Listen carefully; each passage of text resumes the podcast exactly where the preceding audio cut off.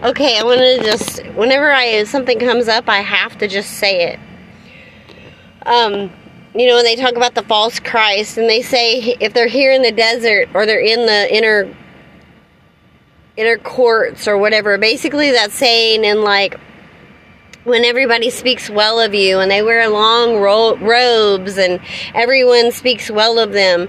And that's what I was trying to say in my own parables a long time ago, or not really a long time ago. I was saying it's really easy to um, to be lovable and hold and maintain your sanity and all that kind of stuff when everybody greets you and treats you with respect your whole life and you live safely in your own comforts and all that kind of stuff, it's very easy to maintain an image that everyone likes.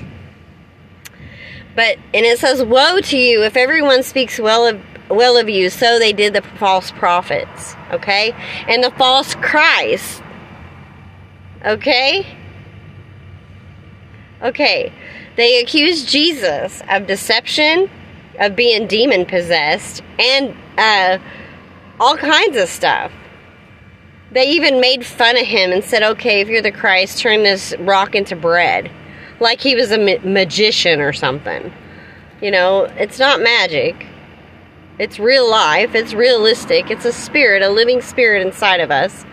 But when I say that I said I wanted that heart to be in the sky, I said it a long time ago and it happened for me. And the reason was to prove that I laid down my life. And it really happened. That is not a filter. It really happened.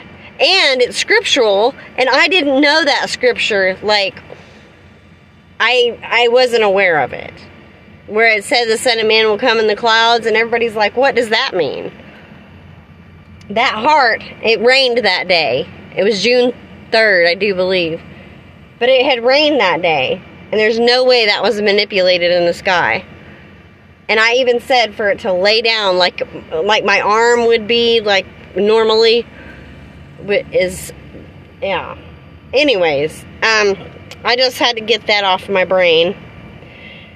That God is just amazing.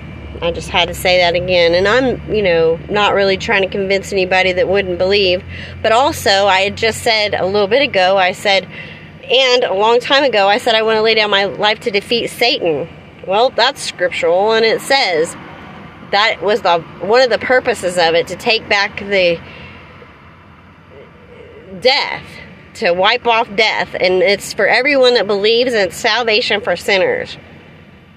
And whenever it says Revelation 118 where it says I have the keys to death and Hades and then it says God doesn't judge anyone but leaves all judgment to the son and then it says don't worry about who can kill the body but also who can kill the body and put the soul in hell. So Jesus has the binding power. It's a binding power. And um but it's why it's so important to be a repentful person.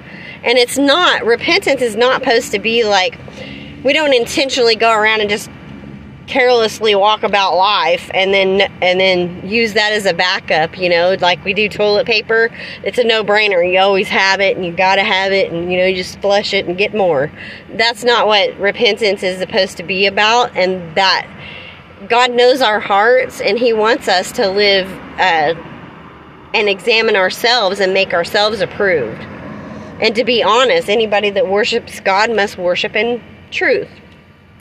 But I just kind of went off all off into that, and some of my examples are very odd. I understand that. But, anyways, have a blessed day.